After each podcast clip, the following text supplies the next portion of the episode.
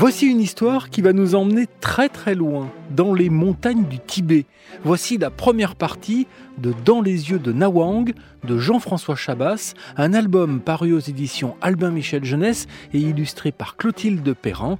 L'histoire est lue par Fabrice Barque de la médiathèque Jean-Pierre Melville à Paris, dans le 13e arrondissement.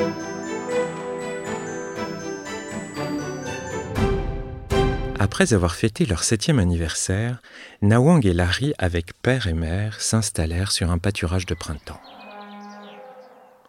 C'était un beau moment dans l'année où le froid se faisait moins cruel et tous étaient heureux.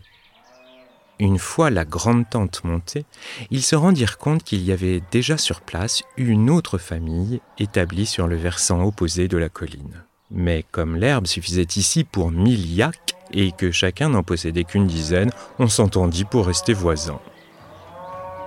C'était l'occasion de parler, de troquer, d'échanger des nouvelles du monde.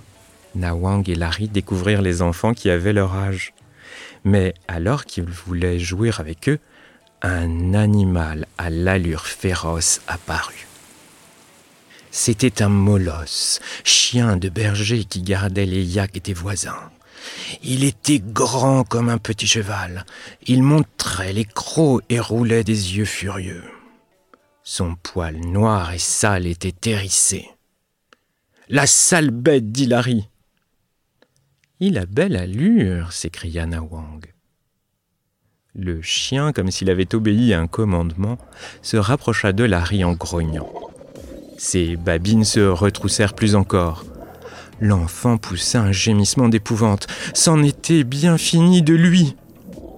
Il ferma les yeux en attendant l'affreuse morsure et ne vit pas son frère qui tendait la main vers la bête.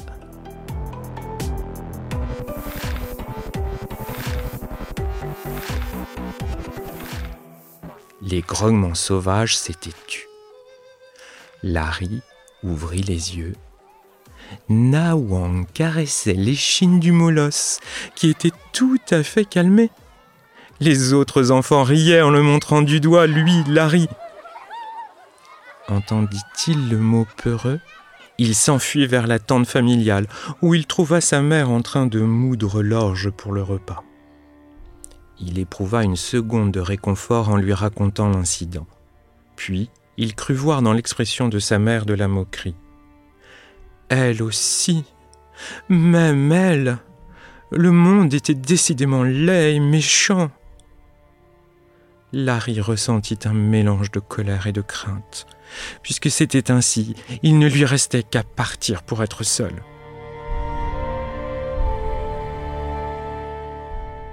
Il déjeuna silencieusement en compagnie de sa famille, puis, en cachette, le garçon fit son bagage cinq boulettes de tsampa pour la faim, une gourde de thé au beurre pour la soif et une couverture pour le froid. Et il s'en alla.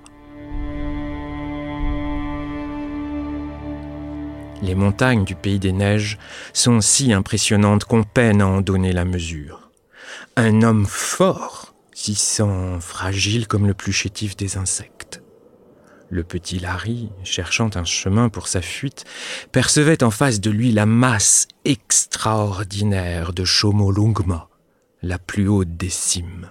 Trop effrayé, c'est la tête baissée qu'il avançait, murmurant des malédictions contre l'univers hostile. Face à la géante glacée, le garçon était saisi tout entier par la rage et la peur. Pour progresser, Larry fut bien obligé de lever la tête. Chomolungma avait grossi. Elle se penchait sur lui. L'enfant fut pris d'une terrible panique. Il allait être englouti sous des déluges de pierres et de glace. Jamais on ne le retrouverait. Il abandonna son baluchon, sa couverture, fit demi-tour et se mit à courir en direction des pâturages où il avait laissé les siens. Plusieurs fois il tomba, mais se releva aussitôt. Il pensait sentir sur sa nuque la laine glacée de Chomolungma. Nawang Nawang criait-il entre deux sanglots. Alors que le désespoir l'avait envahi, Larry entendit en retour Je suis là, mon frère.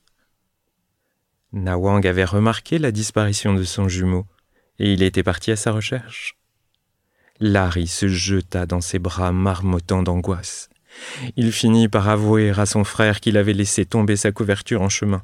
Ce n'était pas rien, car la famille était très pauvre. Allons la chercher, dit Nawang. Non, non, regarde Chomolungma, elle nous veut du mal. Larry, mon frère, observe-la, toi. Elle n'a même pas sa plume de vent de neige sur la tête. Chomolungma est paisible, elle ne nous fera rien. Larry scruta la montagne géante. Nawang avait raison. Il n'y avait là nul danger. Comment avait-il pu se tourmenter ainsi? Quand ils revinrent à la tente, les frères avaient retrouvé la couverture, mangé la tsampa et bu le thé. Ils trottaient bras dessus, bras dessous, et leur père et leur mère, rendus joyeux par le voisinage qui amenait de nouveaux visages et de nouvelles histoires, les prièrent d'aller traire les bêtes. Plus vite que ça, garnement cria le père en riant. Les parents ne devinèrent pas que Larry avait voulu les quitter. La traite était une affaire sérieuse. Les frères n'y parvenaient que depuis quelques mois. Leurs mains auparavant étaient trop petites et trop faibles. Il ne fallait pas laisser perdre la moindre goutte de lait. Nawang aimait les yaks. Larry les trouvait têtus et ne s'en approchait qu'à contre-coeur. Tandis qu'il tirait sur les pieds des grandes bêtes, Nawang dit à Larry Cette vie est belle et bonne. Son frère ne sut que répondre. Il ne trouvait rien de beau ni de bon au jour qui passait. Finalement, il grogna J'aime pas les nouveaux voisins. Nawang resta un instant silencieux avant de déclarer hum, Moi, je les aime bien. Je suis heureux de les connaître.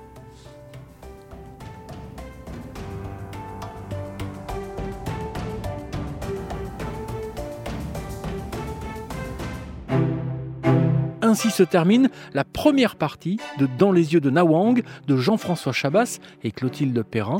L'histoire est élue par Fabrice Barque de la médiathèque Jean-Pierre Melville à Paris, dans le 13e arrondissement. Vous pouvez retrouver ce podcast et tous les podcasts RTL sur l'application RTL et vos plateformes favorites. À très vite pour la suite de l'histoire.